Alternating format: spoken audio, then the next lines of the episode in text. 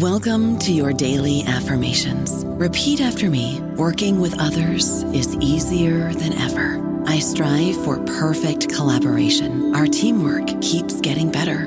Yeah, affirmations are great, but Monday.com can really get you the teamwork you desire. Work together easily and share files, updates, data, and just about anything you want all in one platform. Affirm yes to start or tap the banner to go to Monday.com. This episode is brought to you by Reese's Peanut Butter Cups.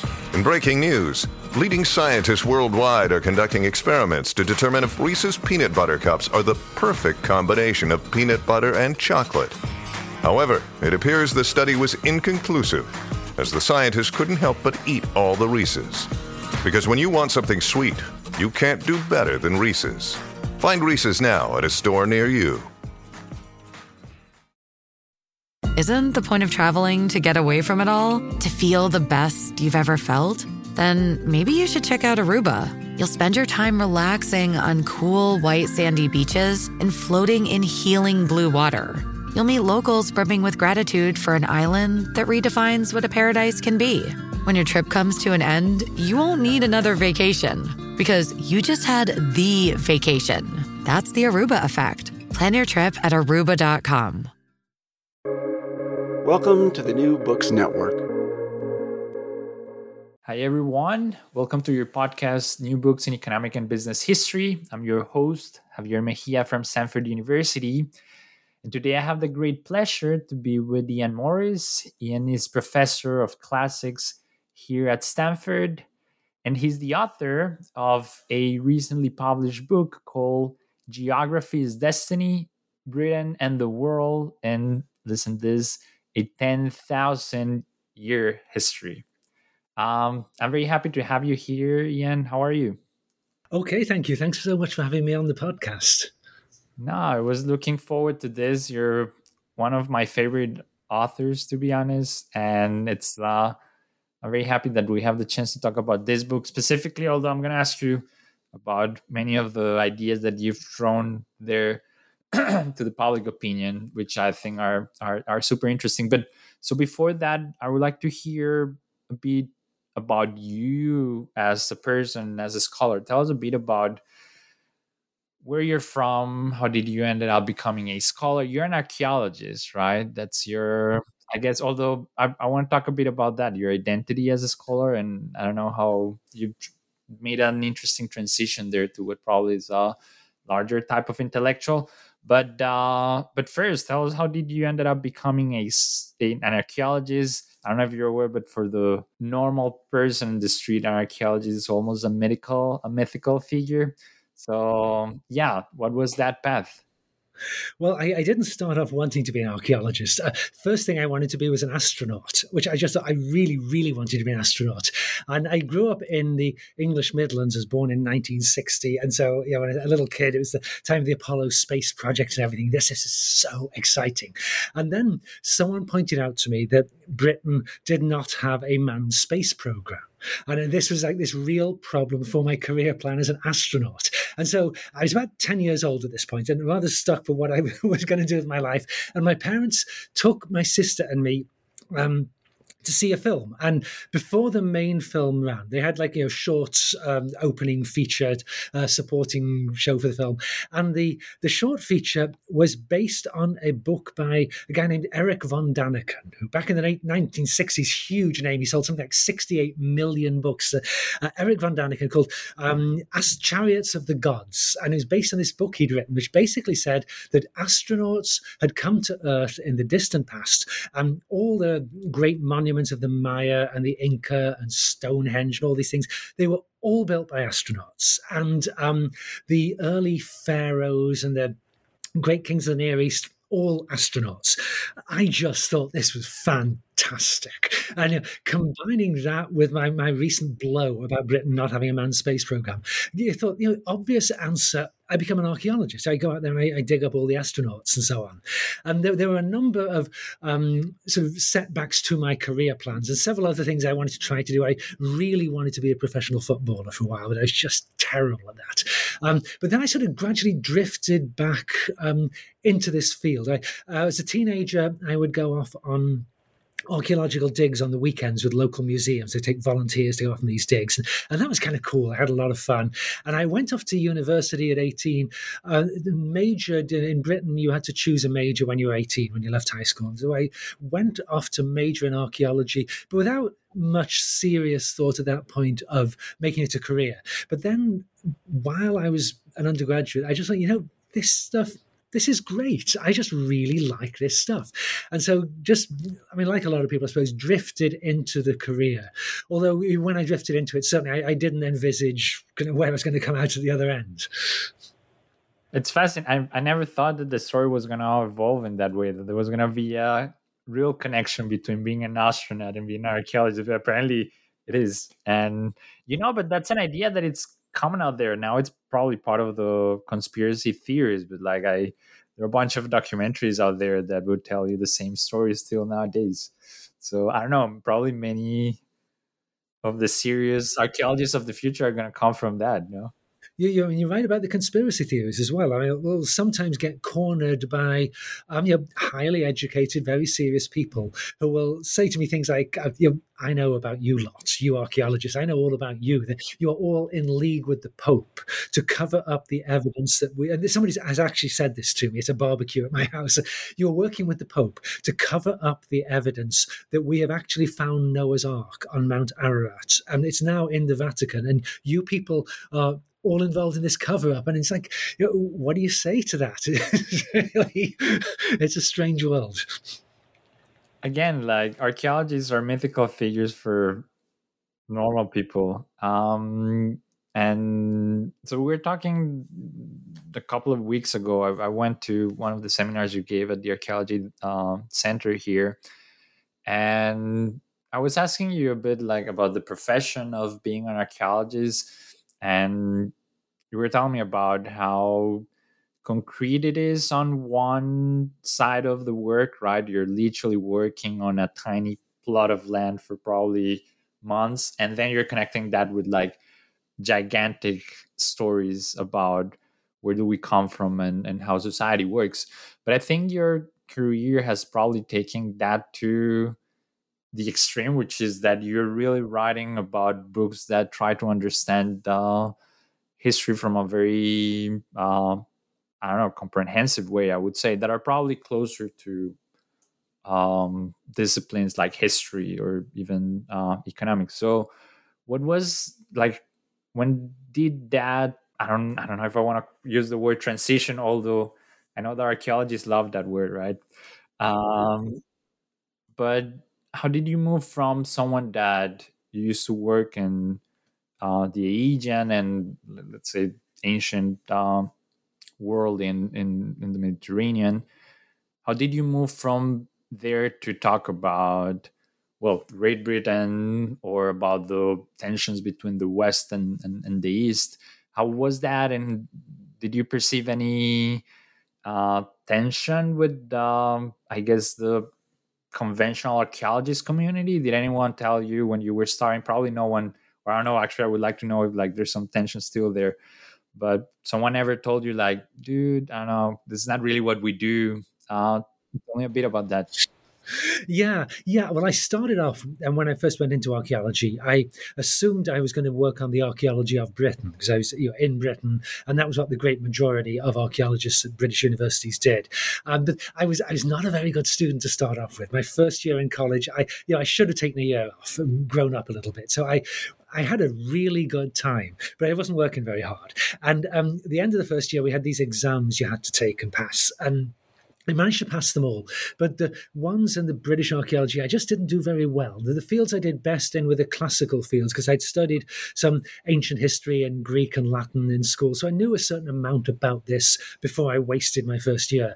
And so then, after taking these exams, I thought, you know, I'm going to gravitate toward the Greek stuff because that's what I've done best at so far. So maybe if I do that, I won't flunk out of college and it'll all be fine. And so I start off doing the Greek stuff, and I really, really like it. And it's just so much fun and you know, if you're going to do field archaeology, you're going to go out there and spend weeks and weeks working uh, on a site. You may as well do it in a really beautiful place where the weather is absolutely fantastic. So I loved the Greek archaeology and became fascinated with the sort of problems we're dealing with. And um, you know, like a lot of students, though I didn't initially think very much about the larger intellectual framework of my field. And it sort of never occurred to me to ask myself, well, why do we have all these people doing ancient Greek history, ancient Greek archaeology in Western universities. Um, because you're relative to say, say if I'd gotten obsessively interested in Polish archaeology or um, the archaeology of Java or something. There's very, very few specialists of, who are doing these sorts of fields. There's a, relatively a lot doing the Greek world. And it wasn't until I was some way into my career, had my first faculty job, that I started learning more about the history of the field and realized the thing was with the Greek and Roman studies that um, they play this major part in uh, they've played this huge part in people's definition of what the Western world is. That, like, up till about the 17th century, most Europeans felt that they were under siege but from Islam. The Turks were about to take Vienna, the Turks were going to overrun Europe. How do we survive against the Turkish menace? And then it's like over the next hundred years, they have this big shock. They discover, oh, you know, the Turks are not about to overrun Paris and London. In fact, we, the West Europeans, are in the process of taking over the whole world. How did that happen? This big new question um, comes on the table. How did we be, get into this position of like taking over the whole world? And there's a lot of arguments, but the answer that turns out to be most popular is that Western Europeans have inherited this unique cultural legacy from the ancient Greeks. It's you know, we, we are Christian, we are European, but those aren't the important things. The important thing is we're the descendants of the Greeks. And so because of this, one of the most important things you can do as an academic is study ancient Greece and Rome. And you will like connect to the wisdom of these places. And if you learn ancient Greek better than the Greeks themselves spoke it, you can kind of bring their wisdom into the modern world and help perfect Europe. And in the 18th century, a lot of really prominent people are very explicitly saying this. And they're saying things like, you know, the Greeks step outside the circle of humanity. They are more than mortal. There's something godlike about the Greeks. And actually, I was just chatting with one of my colleagues, I'm an Austrian, and he was telling me that uh, at the beginning of the 20th century, one in eight university professors in Germany studied Greece or Rome. And that's out of all fields combined, your engineering, everything, one in eight is a classicist. So it became this, you know, it's not that now, obviously, but it became this enormous industry, all these resources devoted to it. And yet, by the time I got into the field, very few specialists on Greece or Rome would think of coming out in public saying, oh, yes, the Greeks and Romans invented um, you know, everything there is to know that's important about the world comes from Greece and Rome. You just don't need to know about any other fields. You would be considered an arch reactionary if you said that. And so it's like, the profession no longer believes that. And yet we still take it for granted we should have all these resources. And surely this is a problem. This is something we should be giving serious thought to. And so I say, you know, I really, I at least have to work out for myself how I feel about this issue.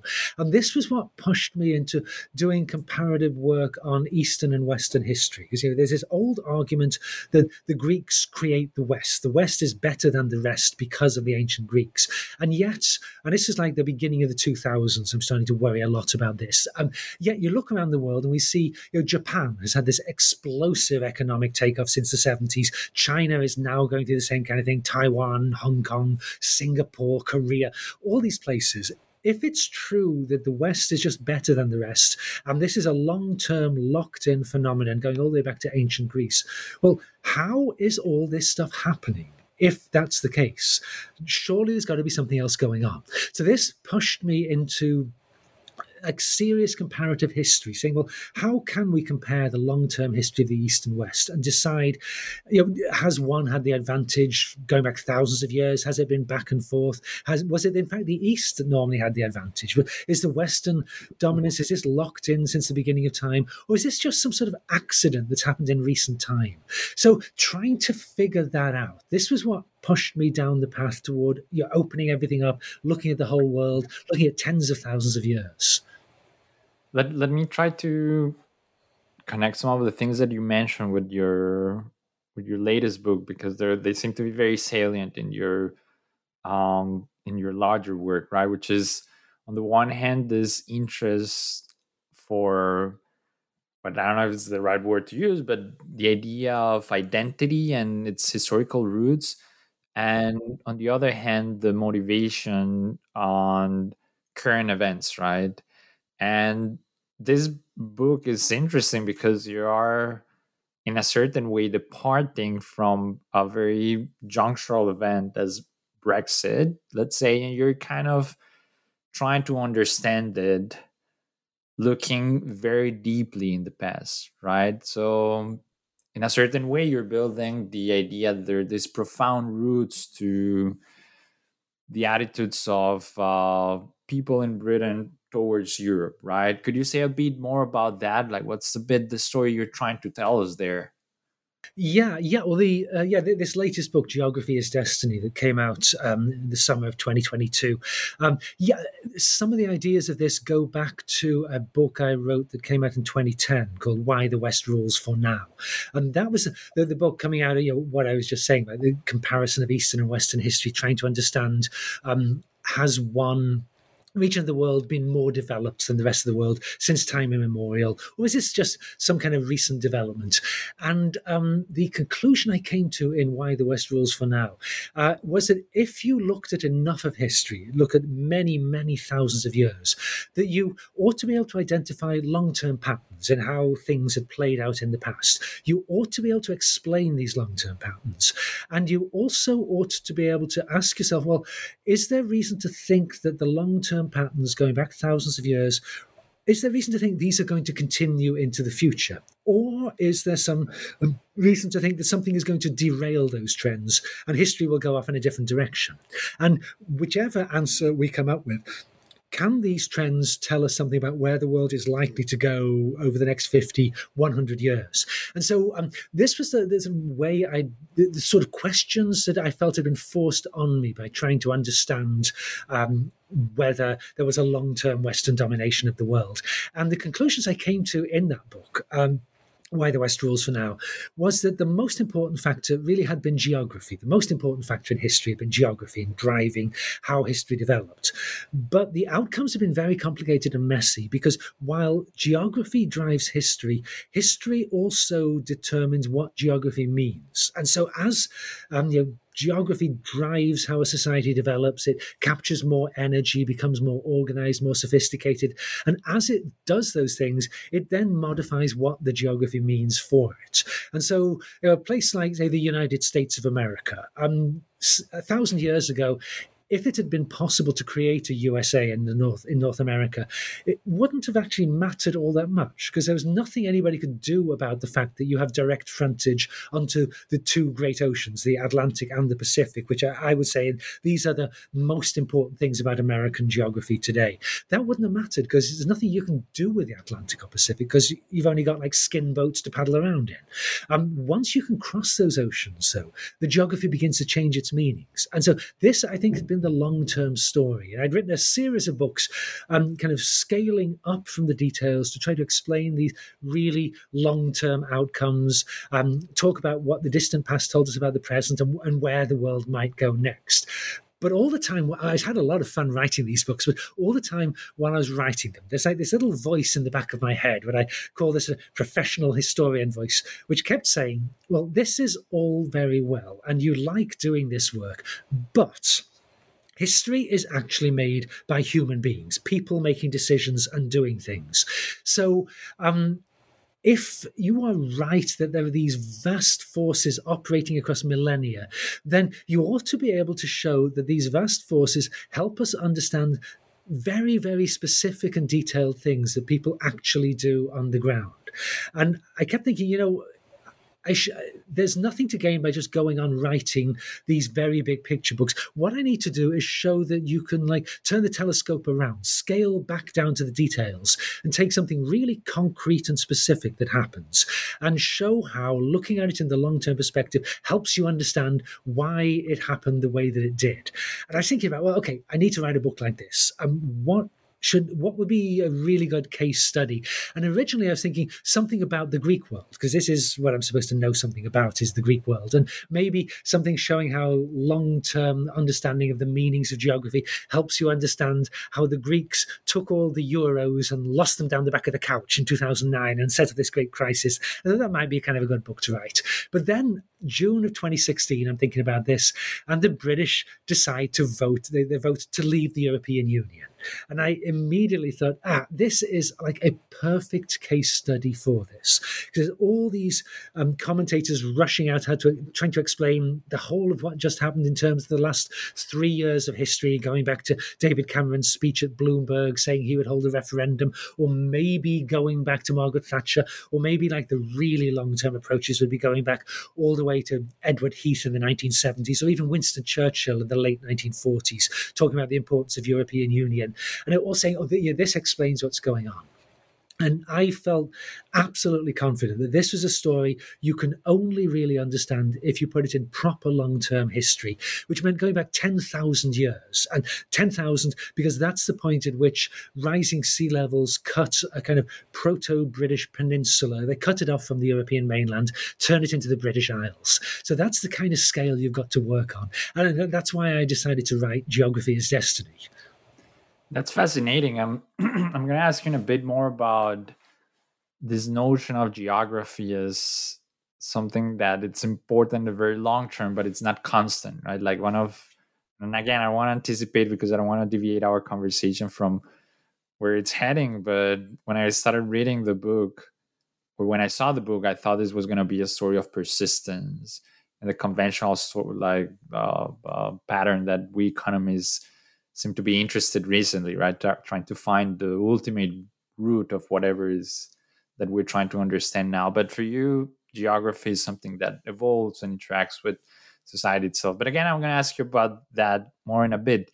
Um, before that, I would like to know more about those particularities of the British Isles, right? What was their singularity and why was it important that apparently were disconnected at that specific point in time and ever since from the rest of, of Europe. Like what's what's the story there and what specific geographical features are important to understand that story. Yeah, yes. Uh, well, when, when I started looking into the, the long term British story, it seemed to me there were two geographical facts that had really driven the whole 10,000 year story. And they, they keep, they sort of dance around, so this delicate dance going on between them. But two facts. And one fact is a really obvious one. The British Isles are islands. Everybody knows this. There's uh, something like 6,390 of them altogether, but only 150 are inhabited. And six or seven of these, the vast majority of the population lives in those. But the British Isles are islands. And insularity is one of the fundamental facts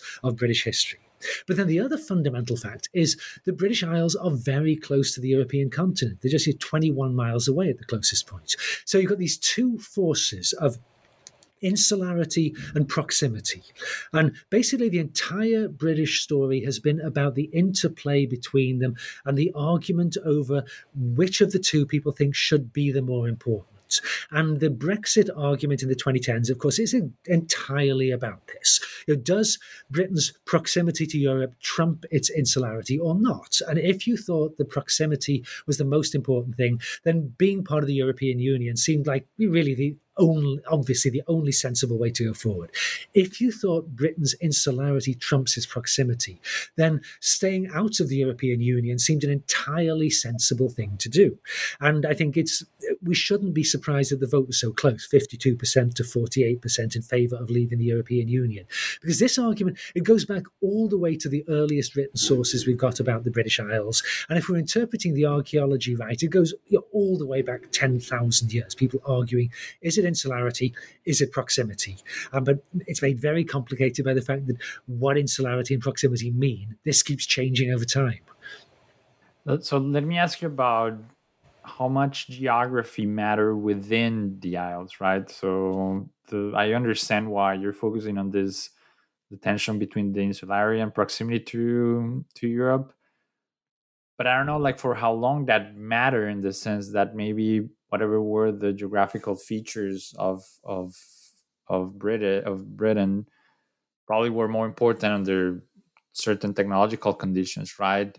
And I also ask you about this because when you think about the British society nowadays, there's some there's quite a lot of diversity. I guess it depends on like the scope that you look at it, but but still there's some identities that are there and probably they have also this historical origins. And so what about that? What about the diversity within Britain and and what were the geographical features that matter in that context? Yeah, yeah, I think those are very good points. Um, um, you know, the, the the main argument in the book is about how uh, you know, the geography is driving the British story, but the, as the British story changes, that changes what the geography means. And it seemed to me that two big forces um, operate in this process of changing what geography means for people. And I think this is true wherever you live around the world. This is not just a British story. And one of them is technology, particularly the technology connected to communication and transport, your ability to move around for the British, particularly over water, but not just over water. So technology, one of the big forces driving what geography means. The other one is organization. So the ability of groups to solve collective action problems, to work together to get things done. And um, you know, the British story, like like everybody's story, it's gone from a world of very simple technology and very low level organizations to one of you know enormously complicated technology and organization that we've got now. And as this story is unfolded, it's um, changed what Britain's geography means and changed the balance between insularity and proximity. And and the way that's played out on the ground, I think for you, you're talking about the diversity within the British Isles. The way it's played out on the ground is that for almost all of the British story. In fact, for the eight, I say nine and a half thousand out of these 10,000 years, Britain's history, because of low level technology, low level of organization, Britain has basically been an extension of the continent. And by that, what I mean is the English Channel is like a highway, not a barrier. Anything that gets to the continental side of the English Channel, whether it's missionaries or microbes or merchants or armies, doesn't matter. They can all cross the English Channel. In, British Isles are an extension of Europe. And so, you know, all the big inventions and breakthroughs happen way off to the south and east in the Mediterranean and the Middle East. And they kind of move across Europe, come into the British Isles because the channel never keeps anything out for very long. Usually it just speeds up the transmission. And then they come into the British Isles. And the parts mm. of the British Isles closest to the continent, the southeast, what basically what becomes England later. These are also the parts of the Isles that have the richest soils, um, the most productive climate for agriculture. Um, they're the closest for people to move back and forth to the continent. Basically, um, the, the history of what becomes England is about dealing with what comes its way from the continent. Whereas if you move north and west from England, you come into Scotland, Wales, the west country of England, then Ireland across the water. And these are places where um, you've got sort of older geological formations, thinner soils, generally cooler, wetter weather, always, or nearly always, have had smaller populations than England, less wealthy than England, less sophisticated, less military power. So English history is about what comes its way from the continent, but Welsh, Scots, Irish, and West Country history are about what come their way from England. They, they've always been about how do we deal with the fact that we have this bigger, richer, more powerful neighbor to our south and east. And to a long part of the story, um, that doesn't matter too much because the levels of organization and technology are such that it's difficult for anyone to unify England, let alone reach English power out into the north and west. But gradually that changes. And as that changes, and particularly this has already begun to change by 2,000 years ago when the Romans come, increasingly people in the north and west of the British Isles say, Our great fear is this powerful England to our south and east. What can we do to constrain the English from dominating us and imposing their will upon us? And it's a lot of things they can do. One of the things they can do, though, and sort of classic uh, move that any strategist would recommend, is you kind of reach over the threat that that's near you and make friends with people behind that threat. And the Chinese have this great saying befriend the distant to combat the near. And so if you are in hmm. Scotland, it makes eminent sense to make friends in France get people behind the English, entangle the English with concerns in France. And the French are often very happy to see this happen because what they want is to entangle the English with concerns of their north and west. And so, going right back to the late Roman Empire, we see um, people in what are now Scotland, Wales, Ireland reaching out, making alliances with people in what are now France, the Low Countries, Spain, Germany, to tie down the English, prevent them from using their power against the north and west. Um, you know, most famously, this goes back to 1295 when the Scots formed the Auld Alliance with France. Um, this became for centuries. This was the, the backbone of Scottish grand strategy: tie the English down, and it's gone through you know, all kinds of permutations since then. But it hasn't gone away. And so, in 2016, you know, it's not surprising that people in England voted to leave the European Union, but people in Scotland and Northern Ireland voted to stay in the European Union. Their, their worst nightmare is to have an unconstrained England able to do whatever the English want right next door to them. Um, if they can't keep the English tied down within the European Union, then keeping themselves part of the European Union makes a great deal of sense. And so I think one of the changes that the changing meaning of geography has brought is that the United Kingdom uh, gets created across the 18th century into the early 19th century, gets created to solve specific geostrategic problems facing um, policymakers in London.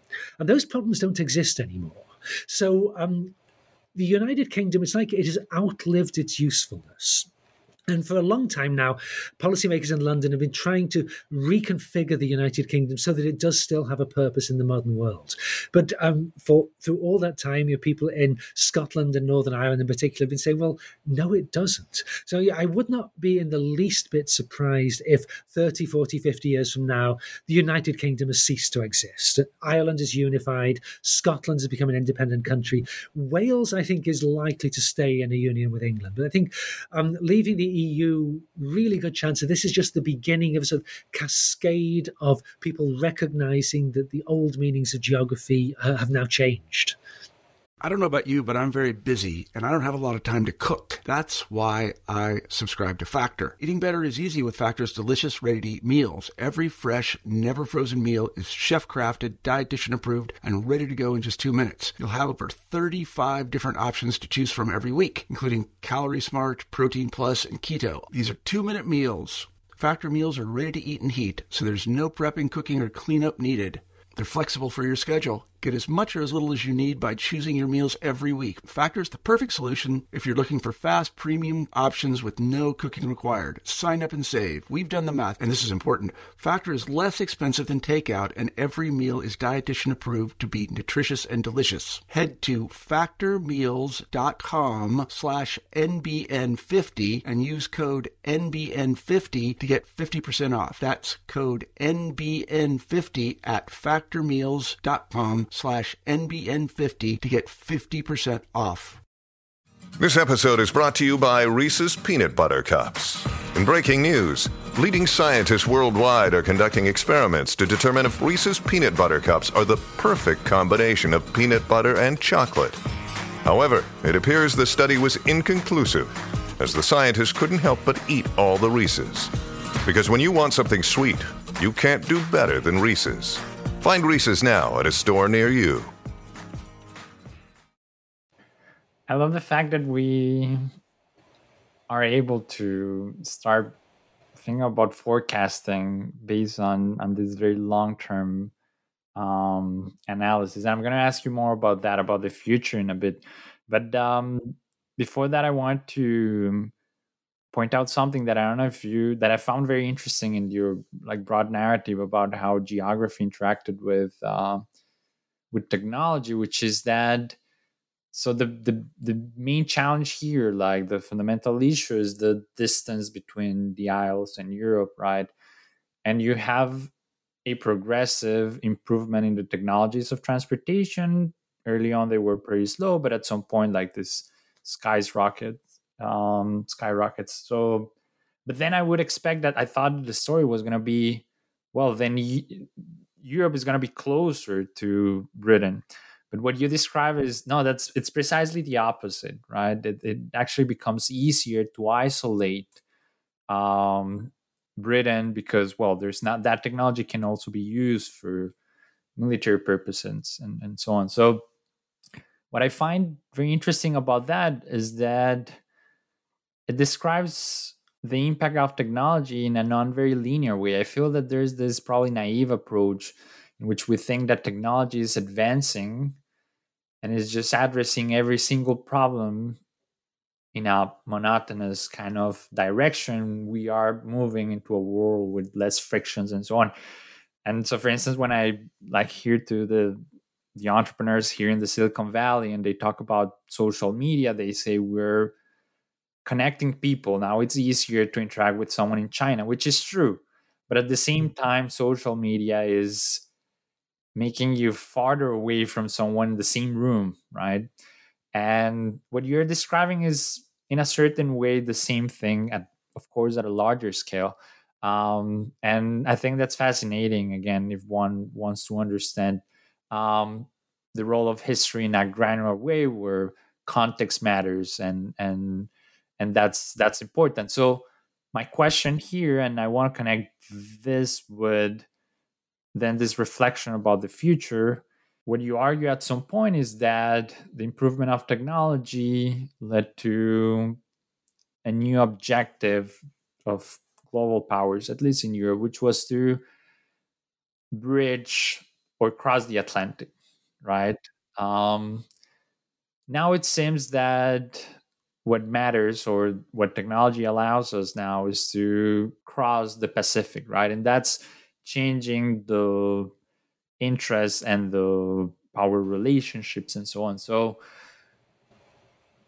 how do you think about this, right? How does East Asia come to this broad story of Britain that traditionally was just a matter of just Britain and Europe, but now probably that's not the most important part of the story. Maybe there's something more important happening on the other side of the world that might shape the the the destiny of of of the British people. Yeah, yeah, I think those are, really interesting questions and problems to think about. And I think you know the example you were giving about um, social media now, there's kind of nothing new about what's happening here. The, the details are new, but um, it's just it's a latest example in a really long run story that um, you know, the development of technology is not altogether linear, and we can certainly find moments when it goes goes into reverse. But generally speaking, in the long run, yeah, our technologies have been in- increasingly powerful. But what is really nonlinear is the consequences, the effects of that. And so, your classic example is something like the Industrial Revolution, which a massive increase in the amount of energy available to humans, which has catastrophic consequences for some people in the short run. If you're a hand loom weaver in Lancashire, um, somebody making steam powered weaving machines is like, oh my God, this is the end of the world for us. We're really high paid. And now suddenly we don't have any work at all. We are starving in the streets. So obviously, a very fragmentary and non-linear consequences. And I think this has been the case in this British story that I was looking at in the book. That in one way, you could say the communication technology, transportation technology story is a fairly linear one. Um, you know, people are able to build boats that can cross the English Channel, sail on the open sea, certainly by 10,000 BCE, probably a lot longer before that. But they get better and better at doing this and able to travel further, further distance distances. And um, you can go from just being able to cross the English Channel to be able to cross the North Sea to you know, greater distances going on. And generally speaking, the effect of this is to speed up communication time, speed up transport, um, lower the, the costs of trade, all kinds of really, I think, very positive things. But there are thresholds in the story. And so, um, in this British story, there's this threshold that right up until uh, the 16th century AD, um, your ships get better and better, but still none of them can actually close the English Channel in the sense that strategists now talk about closing the oceans to an enemy, deny its use to somebody else who you want to keep out. You can't quarantine the British Isles because even in the 15th century, French ships can always get to the English side of the Channel and the, the other way around with English ships to the French side. It's not till the 16th century that you cross a technological threshold that now you've got galleons that can stay at sea for months and months, and you could actually close down the English Channel. If you made the decision and developed the organization um, to, to raise enough money to build enough of these ships and to pay them to stay at sea and train the sailors and all the other organizational stuff that goes along with doing this, if you decide you want to do this, now you can which you never could before in the history of the world. And also, the same technology now for the first time allows you to cross the Atlantic Ocean, which was just, it was sort of possible for the Vikings, but in a very different way. Now you can fairly reliably cross the Atlantic Ocean and trade networks turning the North Atlantic into a marketing system. These become possible in a way they never were before. So real threshold has been passed, but there is this question. Um, We've changed the meanings of geography, but do we like it? Is this what we want to do? It's like um, policymakers in London realize, okay, we can now close the English Channel down if we raise the money to do this. And lots of people around Britain say, uh oh, you know, these guys can close the English Channel if they want to, but that means reaching their hands into my pocket and taking my money to pay for all these ships. And it means building up state run institutions like a Royal Navy. And we're not comfortable with the idea of what in fact happens that the Royal Navy becomes the biggest employer, the biggest single industry in the whole of the British Isles. That makes us a bit queasy. We don't want to pay all these taxes to make that possible. And we also don't like the idea of a government that is thinking the same way as merchants and is making merchants into really powerful people within politics and orienting state policy toward doing this. And I think from our 21st century perspective, it's easy to think that, oh, the minute it became possible for governments in London to close the English Channel and open up the oceans and secure behind a, a moat defensive, as Shakespeare called the English Channel. Secure behind that, they can unify the whole of the British Isles into a single kingdom, run from London, and they can create an empire, an intercontinental empire on which the sun never sets. Surely, the minute they could do that, they would want to do that. But the reality was no. I mean, a lot of people really did not want to see the country going this direction. I mean, it comes back to your point about identity earlier. This is not who we think of ourselves as being. And th- these questions about what geography means, these are among the major forces that drive the breakdown of the whole British Isles into civil war in the 17th century, proportionately killed more British people than the First World War even did. Extraordinary levels of violence, really to solve this question. Is this what what we want? Do we want to change the meanings of geography? Move them in this direction, make Britain a place that is separate from Europe, where insularity trumps proximity. And this, you know, this is like I was saying, this has been the long-term argument. It's gone on ever since the British Isles were formed. Is which of these things is going to be more important? So let me ask you a bit about that, and trying to reflect about it from a, I don't know, like a meta level, which is, I mean, the whole idea of this like longue durée narratives gives the perception of some people to some uh, determinism or spirit of so right? So history seems to be important and we can understand our present based on things that happened a long time ago. Um, but in that story how much space is there for what you mentioned people having agency and doing things. And what's the role of luck or uh, just idiosyncratic events? And i'm thinking about for instance i always heard this story and i don't know because i'm from colombia but the there's this narrative which again i'm not i need to point out that i'm not sure how accurate it is but many argued that the Scottish crown had to or was pushed to, an agreement with the English one to unite because of their failure in some of these colonial um, entrepreneurial endeavors that they took in Panama and, and Colombia, right? And that seemed like a bit idiosyncratic or even Brexit, right? Like what would have happened, and this is maybe like you would like to think about this thought experiment. What would have happened if Brexit wouldn't have turned positive, right? If because it, it could have happened again, like the marginal difference was uh well the difference in the in the results were rather marginal. Would that have changed the British path forever? Probably, I'm. You're gonna tell me that it will not, but I would like to hear about how you think about these crucial juncture events and how history is shaped by luck and, and randomness.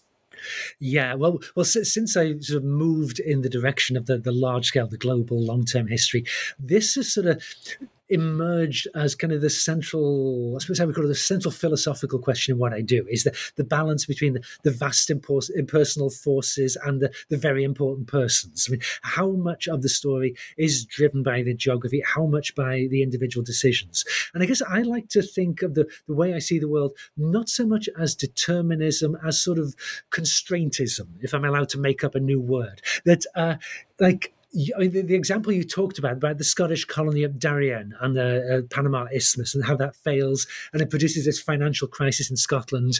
Um, that is really important. You're absolutely right. This is really important in the Scottish decision in 1707 to accept a union with England to form a single kingdom of Great Britain.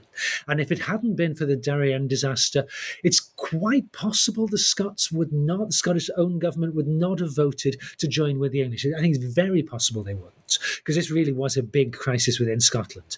But on the other hand, you look at this in a larger context. Um, if Scotland had had a similar colonial disaster 200 years earlier, um, the question of it impacting union with England simply wouldn't have come up. That question only comes up when the geography has changed the meanings enough that it's now possible for the British Isles, if they want to, to cut themselves off from the continent and form a single union. That begins to become possible. And so that's why the uh, failure of the colony at Darien begins to potentially have importance. And if people had in Scotland had said, no, we don't want to have a union with England. And in fact, you know, even after they'd voted, they did. The following year, they had a second vote. They had a, a revote, the way a lot of people wanted to do over Brexit in, in, in, the 21st century. They had a revote. And the Scots came within one vote of cancelling the agreement with England, going off on their own. So all uh, these things are extremely possible. They really could have happened quite plausibly. And yet, you look at the slightly longer term and say, well, where is everything pushing them? Everything is pushing them toward union with England. Like the benefits that flow, at least for the merchant class from the union with England, are enormous. And a lot of people know this.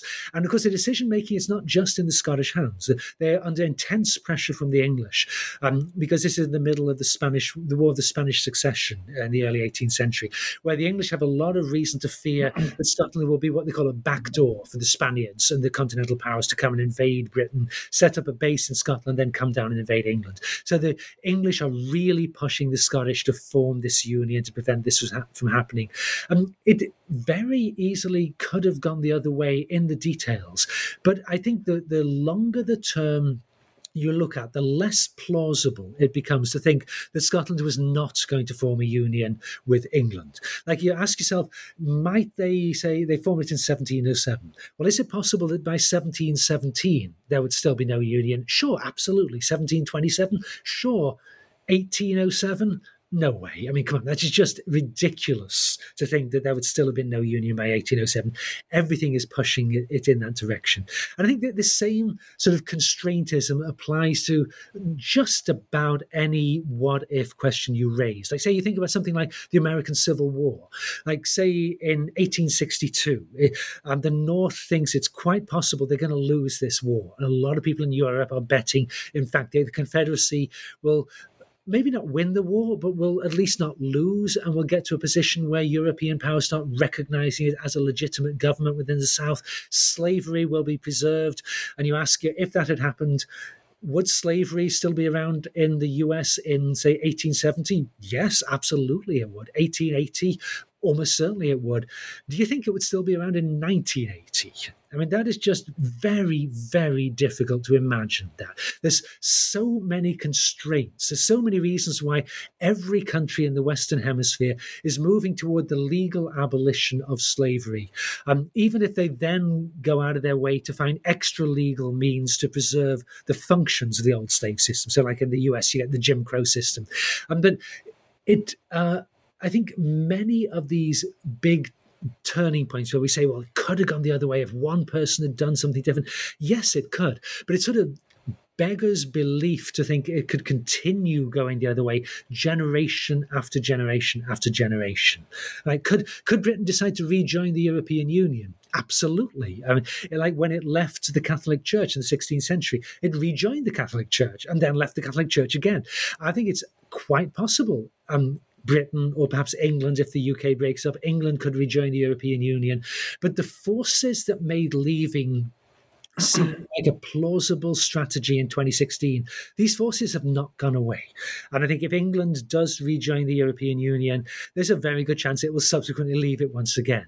So I think uh, it's the wrong way to think about things is saying, is everything determined by geography? No, it isn't. But it imposes these real constraints on what is possible.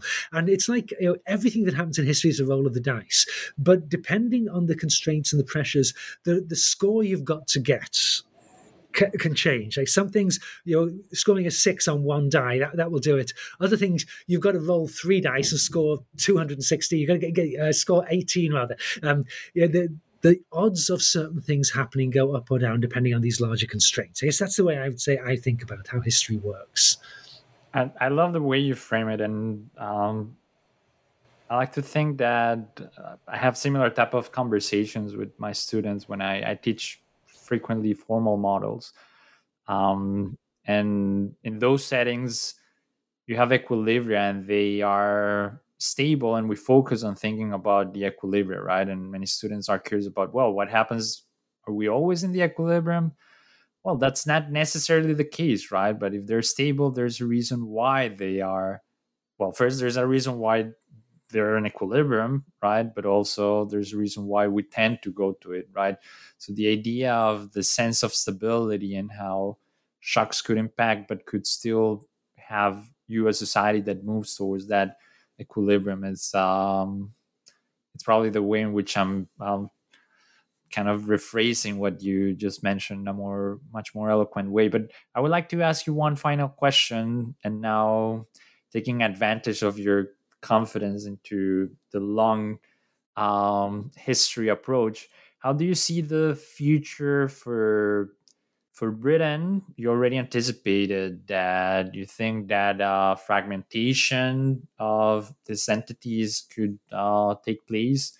Um, but I'm going to ask you to dare to think about the world in general, right? Like, what's again, I'm going to bring up East Asia here. Like, what do you think is going to be the role of East Asia, China? There were these recent events in China that seem to move things in uh, probably unexpected direction for some or not. But anyways, the world is changing quite a bit. How do you see that it's going to evolve in the next couple of decades or so? Yeah, gosh, a great question, and and this is something I, I do like to speculate and think about. Uh, and um, so maybe I can sort of start small and go big uh, on this one. With the, the, British issue, I think you know, long term, what we're seeing is a reversion to the mean.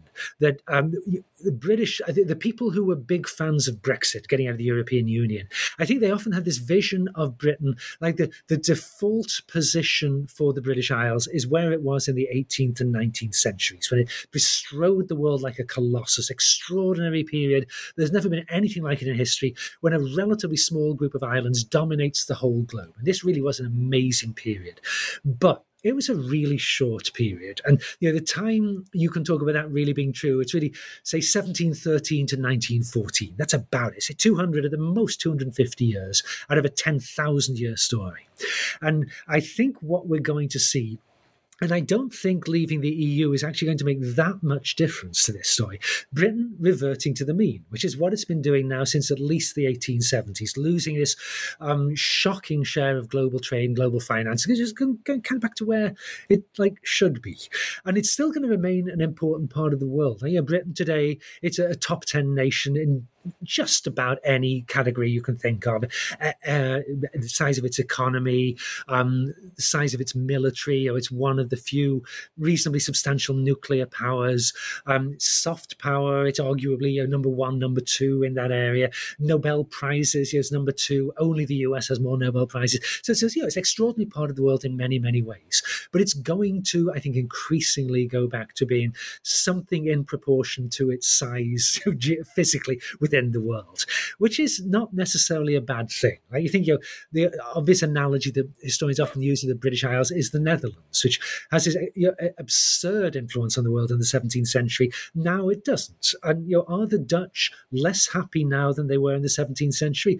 I don't think so. You know, they all live 30, 40 years longer. They eat much better. They're much freer. Um, you know, uh, things have turned out pretty well for the Dutch. I think they're going to turn out pretty well for the British as well.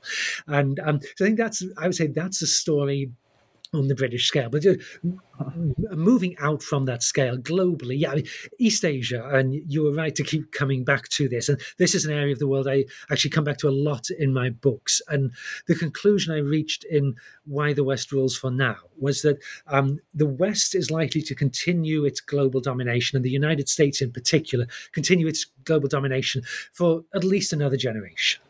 It will probably do so for another two generations, but it will probably not do so for another three generations. And I think the center of global wealth and power are shifting inexorably across the Pacific toward East Asia.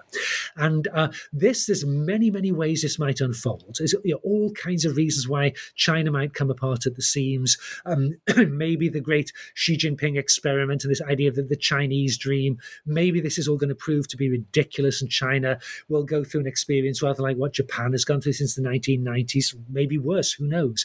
All these things are perfectly possible.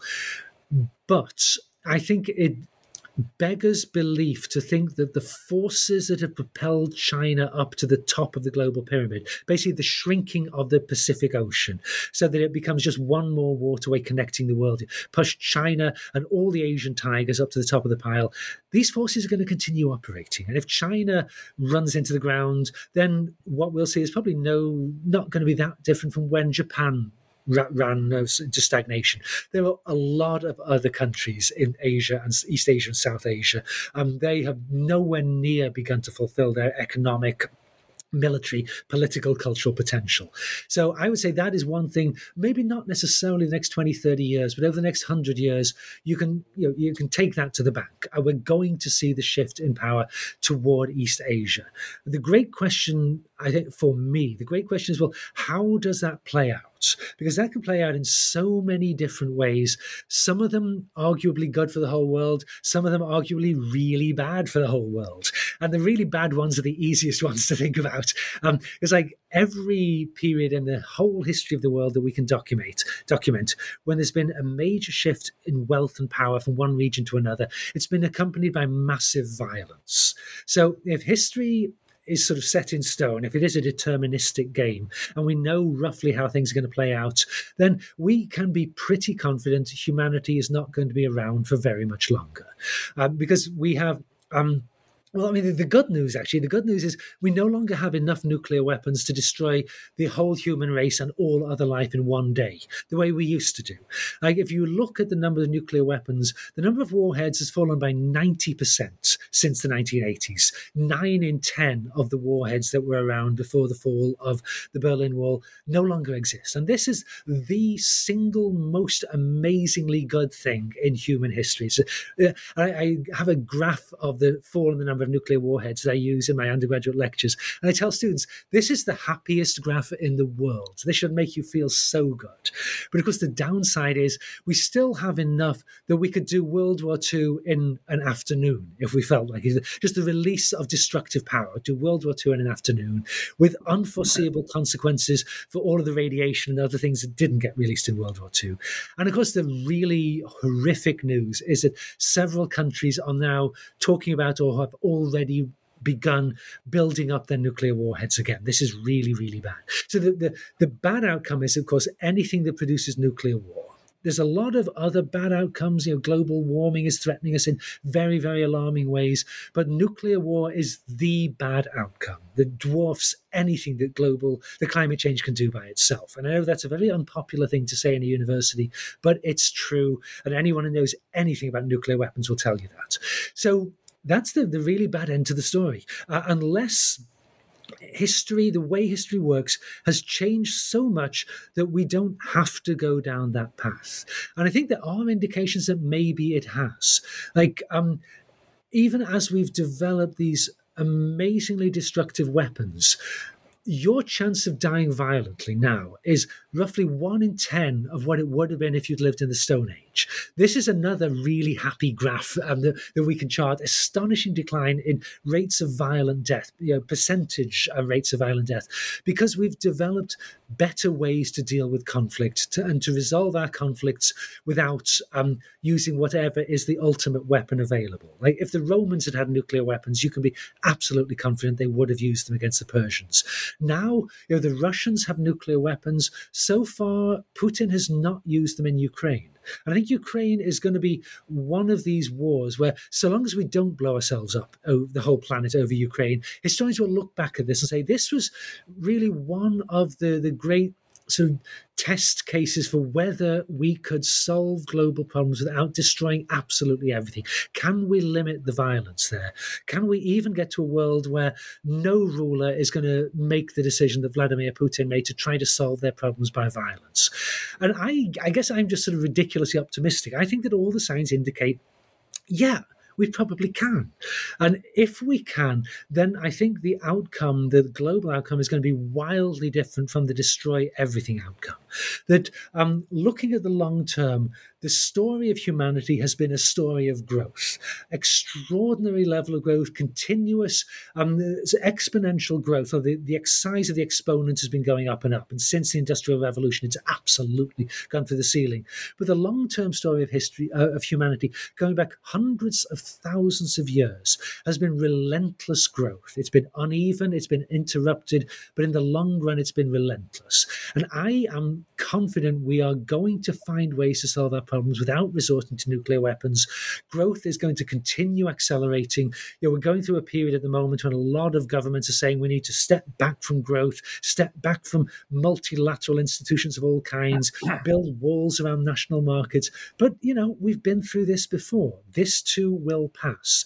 So I'm optimistic that growth is at such a scale now that a hundred years from now, humanity is going to have transformed itself into something where all the problems we're talking about in this discussion we're having right here today, these are all going to seem ridiculous. They've been banished into the past of the human race. We're going to turn ourselves into an entirely different kind of creature uh, than we currently are.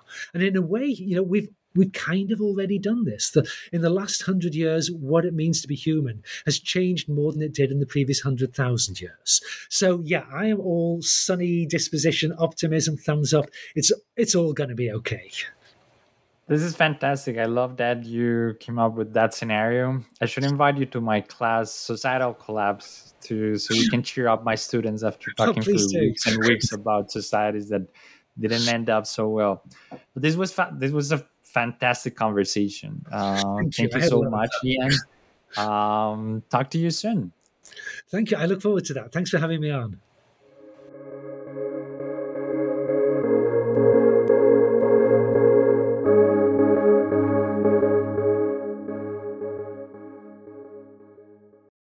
Lucky Land Casino asking people what's the weirdest place you've gotten lucky? Lucky? In line at the deli, I guess? Aha, in my dentist's office. More than once, actually. Do I have to say? Yes, you do. In the car before my kids' PTA meeting. Really? Yes. Excuse me, what's the weirdest place you've gotten lucky? I never win and tell. Well, there you have it. You can get lucky anywhere playing at LuckyLandSlots.com. Play for free right now. Are you feeling lucky? No purchase necessary. Void where prohibited by law. 18 plus. Terms and conditions apply. See website for details.